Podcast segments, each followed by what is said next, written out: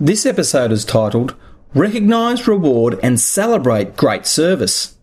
All organisations need to be able to recognise how they are performing with regard to their service strategy.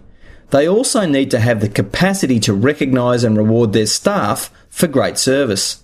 Celebrating milestones and achievements is a critical aspect of a service culture and sends positive messages to staff about the value that great service holds within the company. Establishing programs that recognise and reward staff for great service are essential tools for reinforcing what really matters in your organisation. I have been fortunate enough to both lead and be part of teams who have been nationally recognised for their achievements in providing great service.